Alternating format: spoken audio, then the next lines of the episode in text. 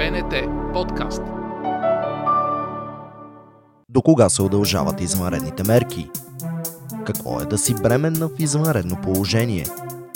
Загърбва ли се журналистическата етика тези дни? Отговорите на тези въпроси само в новия брой на Под короната. Не ни пропускайте! Здравейте, това е епизод 6 на Под короната, подкаста на БНТ, в който следим всичко важно около пандемията COVID-19 и показваме как се променя животът ни в последните дни. Нови епизоди очаквайте в Spotify и SoundCloud, а скоро и в Apple Podcasts и Google Podcasts. Ето какво се случи в петия епизод на Под короната с гост Ники Станоев. Но ако душицата е здрава и, и, и бъде чиста и свежа и се умеете с хората до вас да преминем през всичко това и да се усмихвате, не да се хилите безумно, разбира се, но да се усмихвате и, и, и да ще продължим напред. Колкото сме повече, толкова сме по-силни.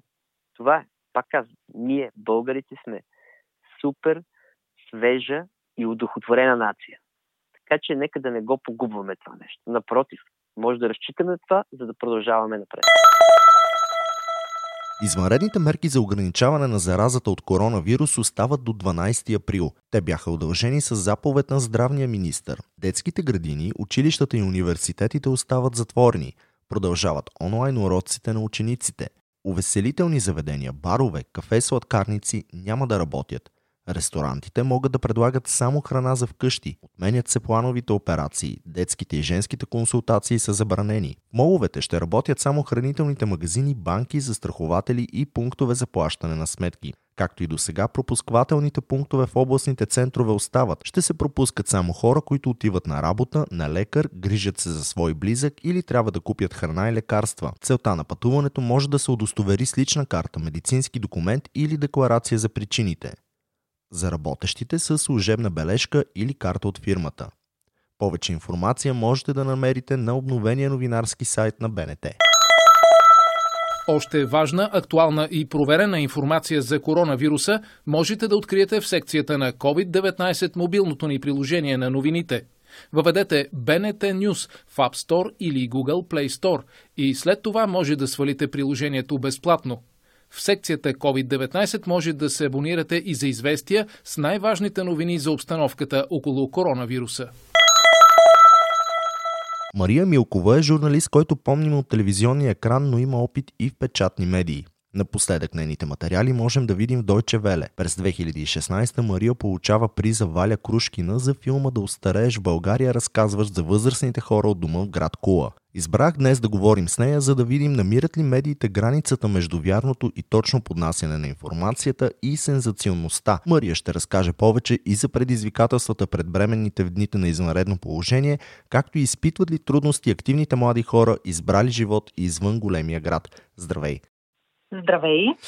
А, да започнем с това. Правим този разговор дни преди да станеш майка за първи път. Как се чувстваш? Мога да кажа, че се чувствам добре, въпреки че, така да се каже, имах късмет да живея така в интересно време в момента, в който ще ставам майка. Опитвам се да запазвам самообладание и в а, тези дни да не мисля най-лошото, и общо взето, така да си давам сметка, че няма кой знае каква разлика, примерно, когато една бременна си жена си стои вкъщи без коронавирус и световна пандемия или а, когато я има. Защото така или иначе последните два месеца, месец и половина, в повече от случаите при жените наистина прекарваме повече време в дома си, особено ако е зима и се съсредоточваме върху следенето на бременността. Точно това исках аз да те питам всъщност как ти влияе темата за коронавируса, информациите в медиите ежедневно, паниката по магазините от първите дни на извънредното положение? Честно казано, при мен мога да кажа,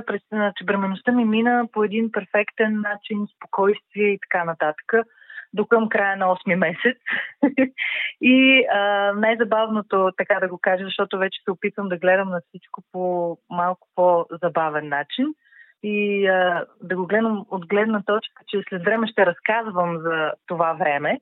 Всъщност, а, обявяването на извънредното положение съвпадна с влизането ми в 9 месец. Същия този ден се откриха а, някои осложнения в моята бременност. Разбира се, вече всичко е наред, но ми беше много трудно така да запазя самообладание. Наистина имаше един-два дни, в които повече бях доста емоционална и притеснена. Мятам, че а, това не може да бъде избегнато от а, никоя бременна жена в момента, но може да бъде поне а, намалено преди да обявят извънредното положение, признавам си, малко бях скептична. Около мен, мои приятелки, бременни или не, а, усещах, че започват да се някои да изпадат в истерия, някои от тях започнаха предварително да обикалят магазини и да купуват. Пращаха ми съобщения, дори а, зареждай се с а, всякакви консумативи за бебе, а, а, внимавай. И аз си мислях, че всичко това е проява на наистина малко завишена истерия от техна страна. Когато обаче откриха първият случай, а след това, когато обявиха извънредното положение, си казах, я, тук наистина нещата са малко по-сериозни, отколкото аз си мислех. Може би професията ми на журналист винаги ме прави малко по-скептична и малко повече да мисля, т.е. да не се пускам веднага в емоция. Така че според мен пък това ми помогна.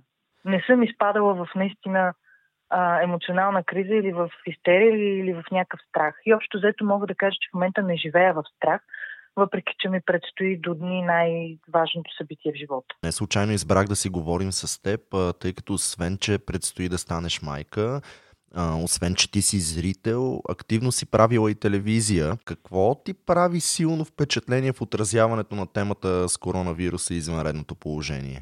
Да, в момента съм зрител. Искам да кажа, че ми е изключително странно. Свикнала съм да бъда от другата страна на, на бариерата между зрител и журналист. Свикнала съм винаги да бъда в вихара на това, което се случва. Помня, че преди няколко години отразявах ебола. Слава Богу, ебола тогава нямаше, но преживяхме журналистите два дни. Наистина не знаехме какво се случва. Организация не, не ми се мисли в момента какво преживяват колегите.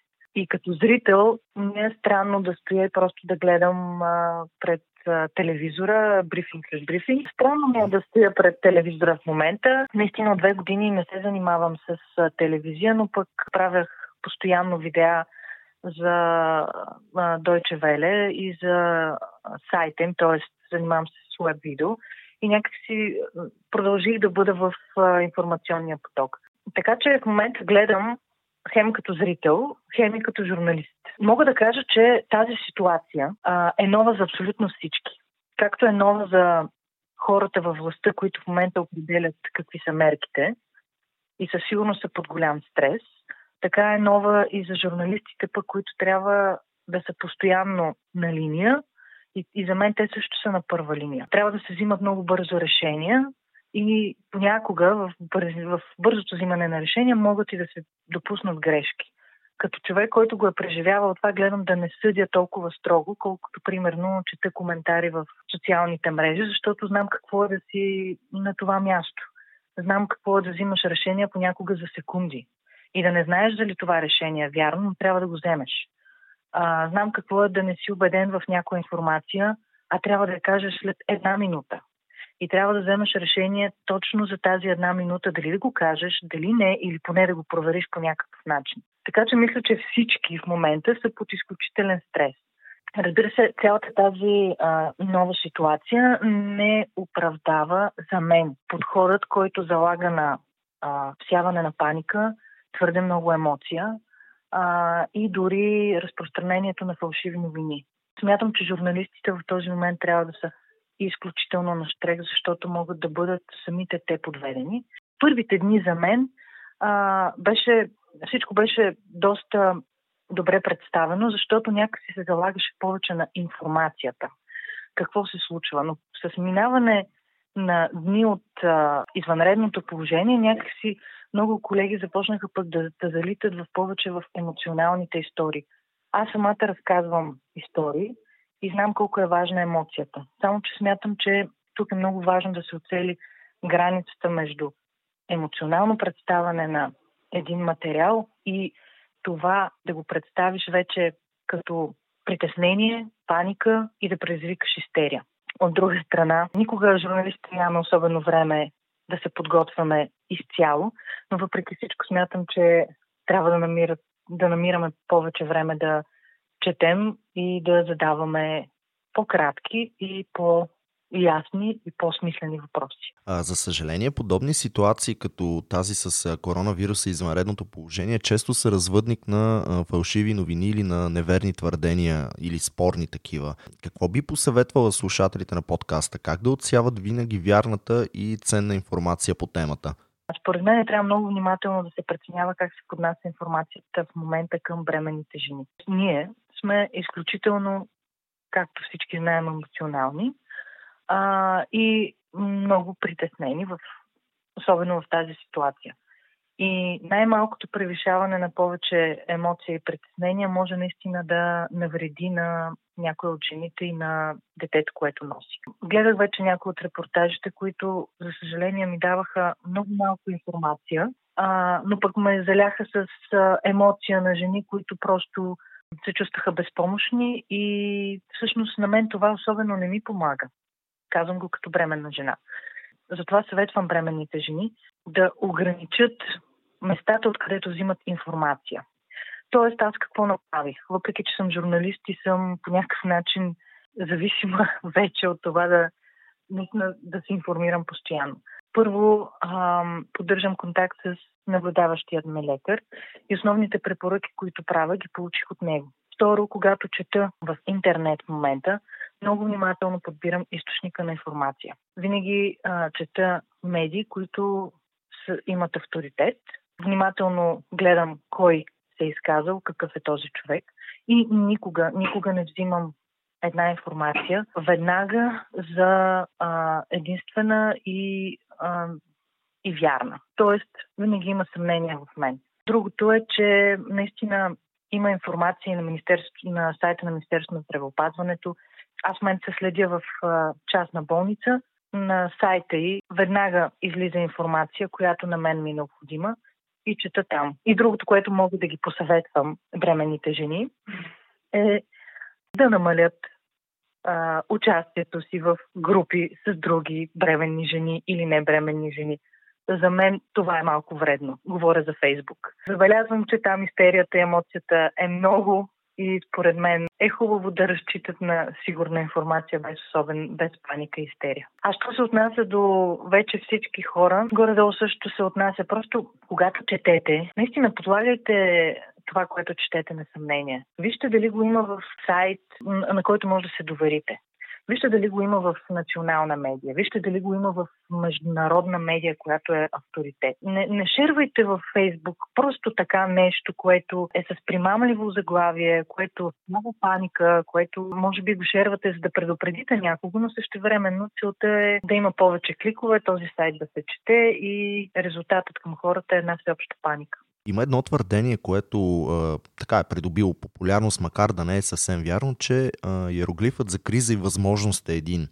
А ако приемем все пак това твърдение за вярно, защото звучи хубаво до някъде, какви възможности виждаш в ситуацията пред медиите? Ще издържат ли този тест? Да, винаги в най-голямата криза има възможност. Ние в момента всички, според мен, се опитваме да намерим и позитивите на това, което ни се случва. А, като започнем от а, стоенето вкъщи и прекарването на повече време с семейството, а до това да оцениш всъщност какво богатство е просто да можеш да излезеш навън, да се видиш с приятели, да си в една приятна обстановка, нещо, което в момента ни е ограничено. Та си мисля, че наистина и в личен и в професионален, пък журналистически план би трябвало да си извадим изводи. Що се отнася до журналистиката, точно в такива моменти на криза, според мен, става ясно каква огромна необходимост има от подготвени журналисти и отговорни журналисти. А това зависи не само от самите тях, а зависи от онези редакторите, продуцентите, онези с опит, които помагат да се създават такива хора. Важно е а, един журналист да бъде изключително подготвен от гледна точка да чете, да мисли, да се рови абето на журналистиката и след това вече да може да реагира в подобни ситуации. Но, за съжаление, последните години много колеги излязоха от гилдията, много подготвени колеги, които за мен лично в тази ситуация могат да, могат да изнесат по много по-професионален начин. Затова смятам, че е важно тези журналисти да бъдат запазвани в гилдията. Тоест, другия урок, който може да си вземем в а, такъв момент, е наистина проблема с фалшивите новини. И тук всеки журналист е отговорен за това, защото всеки може да, го, да ги разпространи. И е работа на журналистите да, а, да проверяват информацията, а, да не позволяват да се разпространява още и още непроверена информация. Дори да няма време, дори всичко да се случва бързо, винаги се случва бързо в журналистиката всичко. Ти си един от активните млади българи, които избраха съзнателно да живеят извън големия град. Какви са предизвикателствата в тази ситуация? Промени ли се нещо около извънредното положение? А, да, всъщност при мен доста промени се случиха последната година. Една от най-големите е, че решихме семейството ми да заживеем в къща, в село близо до София. Не е далече, на 30 на минути е. Живея тук от два месеца и тук ми свари и тази неочаквана ситуация, която според мен никой, а наистина никой не си е представил, че ще ни се случи. Беше едно доста така сериозно решение. Получавах а, коментари от а, Вие сте луди до Браво. Мога да кажа, че всъщност наистина това зависи от настройката на хората и от това в какъв етап от живота си. При мен и двете в момента а, а, ме водят тук. Преди, когато бях репортер в телевизията, бях в а, центъра на събитията. В момента всъщност искам да съм малко по- а, на спокойно място и тук, а, където живея, ми го дава. Оказва се, че особено в такава извънредна ситуация, за мен позитивите тук са по-големи. Първо, имаме по-малко контакти, особено както съм бременна в момента, това е изключително важно. Второ, не, сме, не съм затворена в един апартамент, имам двор, мога да изляза. А, същевременно не, не чакаме на опашки по един час, защото в София в момента а, всеки път, когато отидем и искаме да влезем в супермаркет, трябва да се чака поне час. Тук в селското магазинче не чакаш час. така че, общо взето, в един момент си дадохме сметка, че по време на пандемията тук е доста по-леко като преживяване. Единственият недостатък е, разбира се, пътуването. Ние пътуваме ужасно много през цялото време. За нас, като идея да се преместим тук, пътуването не беше проблем. Сега, заради а, временните а, мерки и ограничения, е малко по-сложно. Повече документи, повече чакане. Ако имаш късмет, минаваш КПП-то за 30 минути, но, но мисля, че това се преживява. Важното е човек да се чувства добре. Не може навсякъде всичко да е идеално. А на какво трябва да ни научи кризата с коронавируса и стоенето вкъщи? Веднъж като общество и като хора в частност. На какво да ни научи? Ами колко е хубаво навън. Поне мен това, което ме научи, че така докато ни тече живота и всичко ни е дадено на теци, или е просто на една ръка разстояние, или на 30 минути, или на един час самолет, и ние с едно штракане на пръсти може да имаме всичко, трябва да си дадем сметка, че това не е даденост. То може да свърши в един ден, както ни се случи. Надявам се да е за кратко време. И смятам, че сега може да го оценим. Преди няколко дни си говорихме с мои приятелки колко било, било хубаво просто така да излезем една вечер, да е топло и да бъдем навън. Та си казахме, гледай за какво си мечтаем в момента. Другото е, че Наистина смятам, че прекарвайки в момента време вкъщи, трябва да се насладим на това. Всеки един човек а, се оплаквал как трябва да стане сутрин, да ходи на работа, няма време за близките си, няма време за децата си, няма време за любимите си а, занимания. Ето, сега има време. Така че, може, нека да го използвам. Ето, благодарение на това се развива толкова много неща. Онлайн обучение. на практика контактите ни не са, не са прекъснати. Имаме а, интернет, имаме възможност за комуникация. През цялото време си мислех, ако това ни се беше случило преди 15 години, 20, когато нямаше интернет. Какво е твоето послание към всички, които слушат подкаста? Първото ми послание е не изпадайте в притеснение, паника, раздразнение, защото това се случва наистина по време на изолация. Опитайте се да бъдете позитивни и наистина да си помислите какво сте искали преди да правите, но не, но не сте могли, защото сте тичали на работното място. а сега всъщност имате възможност да му се насладите. И мисля, че трябва да сме малко по-позитивни и да не мислим за най-лошото. Въпреки, че навсякъде около нас се говори за най-лошото. Просто да мислим, че това е един период, който ще отмине. Това бе всичко от подкороната за днес. Очаквайте нови епизоди от поредицата в Spotify, SoundCloud, а скоро и в Apple Podcasts и Google Podcasts. Преди да се разделим, напомням, че на сайта bnt.bg можете да откриете обновената програма на Българската национална телевизия, както и темите задани в учебните модули с БНТ на училище по БНТ 2 и БНТ 4. Следете всичко важно за коронавируса в специалната секция COVID-19 на news.bnt.bg. Ако имате въпроси относно коронавируса, можете да се обадите денонощно на телефонен номер с код 02 807 8757. Спазвайте препоръките на властите и останете вкъщи. И най-важното, не се подавайте на паника. БНТ подкаст.